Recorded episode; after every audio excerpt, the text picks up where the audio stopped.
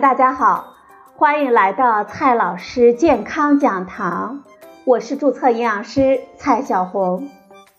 今天呢，蔡老师继续和朋友们讲营养、聊健康。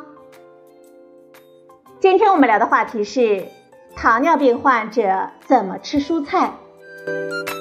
在临床工作中，经常会有糖尿病患者问：这种蔬菜我能吃吗？那种蔬菜呢？从糖尿病的营养治疗角度出发，我们是鼓励患者多吃蔬菜的，因为蔬菜的膳食纤维丰富，可以延缓他们餐后血糖的吸收。接下来呢，我们就来聊一聊糖尿病患者如何正确的进食蔬菜。正所谓，没有垃圾的食物，只有不合理的饮食搭配。这也适用于糖尿病患者。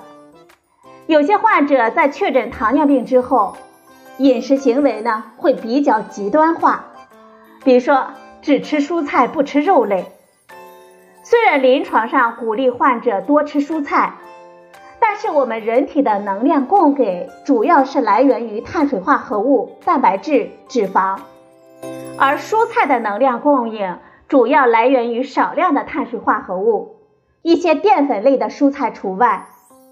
如果你只吃蔬菜，可能会因为能量摄入不足而发生营养不良、低血糖和脂质代谢紊乱。此外，肉类作为人体主要蛋白质的来源，长期不进食会导致我们人体优质蛋白质摄入不足，而且蛋白质是我们人体的生命物质。长期缺乏会造成人体器官和生理功能的损害，比如说免疫功能的下降。同时，肉类呢也是一些必需脂肪酸的来源，比如鱼类含有多不饱和脂肪酸 DHA 和 EPA，禽类含有丰富的单不饱和脂肪酸，这些对于预防心血管系统疾病发挥着重要的作用。而且肉类还是混合膳食的组成部分，混合膳食呢可以降低升血糖速度，所以说合理摄入肉类对于控制糖尿病和预防蛋白质营养不良有重要的作用。我们需要注意，糖尿病患者的饮食控制是在均衡膳食的基础上进行量的调节。就是把能量、碳水化合物、脂肪、蛋白质控制在合适的范围之后，再适当的增加蔬菜的摄入比例。糖尿病患者增加蔬菜的比例，但不是无限制的吃。蔬菜呢分为很多种类，例如叶菜类的生菜、白菜、莴笋叶等等。还有以土豆、胡萝卜、藕、南瓜、芋头、山药等为代表的根茎类蔬菜。这类蔬菜呢，由于淀粉含量相对叶菜类要高，对血糖影响比较大，所以常被当做主食。若是搭配不当，容易造成血糖波动。对此呢，我们将能量、碳水化合物、蛋白质含量相当的蔬菜归为一类。比如说大白菜、卷心菜、菠菜、油菜这四种蔬菜，每五百克含有蛋白质五克，糖类十七克，热量是九十千卡。像白萝卜、青椒、茭白、冬笋这四种呢，每四百克可以提供蛋白质五克，糖类十七克，热量九十千卡。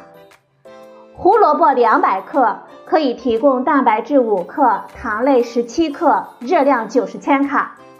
这些呢，就是等值蔬菜类食品交换表。在这个表中，每份蔬菜类都可以提供蛋白质五克，糖类十七克，热量九十千卡。接下来呢，我们看一下怎么吃蔬菜更好。所有的食物经过烹调，难免会丢失一些营养素，例如。维生素、矿物质等等，所以我们推荐在保证健康卫生的情况下，能生吃的尽量生吃，例如生菜、黄瓜、西红柿等等。若是经过烹调，通常会增加糖尿病患者三餐中油和盐的比例，而且在烹调前，部分患者呢会先切菜后洗菜，觉得先把蔬菜切小后再清洗会比较省事儿。但是这种做法呢，会使蔬菜中的部分水溶性维生素丢失，因此啊，我们建议先洗菜后切菜。此外，烹调的时候最好采用急火快炒，可以最大程度的减少食物营养素的丢失。但是对于四季豆、豇豆等等，要注意充分的加热，因为生的四季豆中含有皂苷和血细胞凝集素。对于人体消化道具有强烈的刺激性，并对红细胞有溶解和凝集的作用，而烹调时彻底的加热则可以破坏这些毒素，避免我们发生食物中毒。有的患者说，南瓜、胡萝卜、苦瓜、黑木耳有降糖的效果，能否多吃以替代降糖药呢？确实有试验证明。南瓜、胡萝卜、苦瓜等食物中某种成分具有降糖的活性，但是换算成具体食物的时候，它的含量非常的少，而且具体的食物提取成分都是在动物试验中获得的，临床试验呢还有待研究。因此呢，我们建议，尤其要纠正患者这种试图通过食物来代替降糖药的错误观点。值得一提的是，南瓜的成分当中含有果胶，它可以在肠道内吸水，形成一种凝胶状的物质，可以延缓对餐后血糖的吸收。但是由于南瓜的淀粉含量也高，所以我们建议南瓜要适量的进食，烹调应以清蒸为宜。大家还要注意，有些蔬菜的钠的含量相对较高。因此，糖尿病患者合并有高血压或者是肾脏疾病的时候，在食用这些蔬菜的时候，应该注意少放盐。例如，茴香、芹菜、茼蒿、萝卜、白菜、油菜、菠菜等等。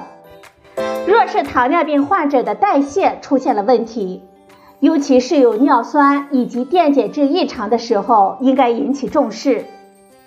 糖尿病肾病患者出现了高钾症状，那么在进食蔬菜的时候需要注意焯水，因为蔬菜里面的钾可以部分溶于水中。好了，朋友们，今天我们聊的话题是糖尿病患者如何健康的吃蔬菜。今天的节目呢就到这里，谢谢您的收听，我们明天再会。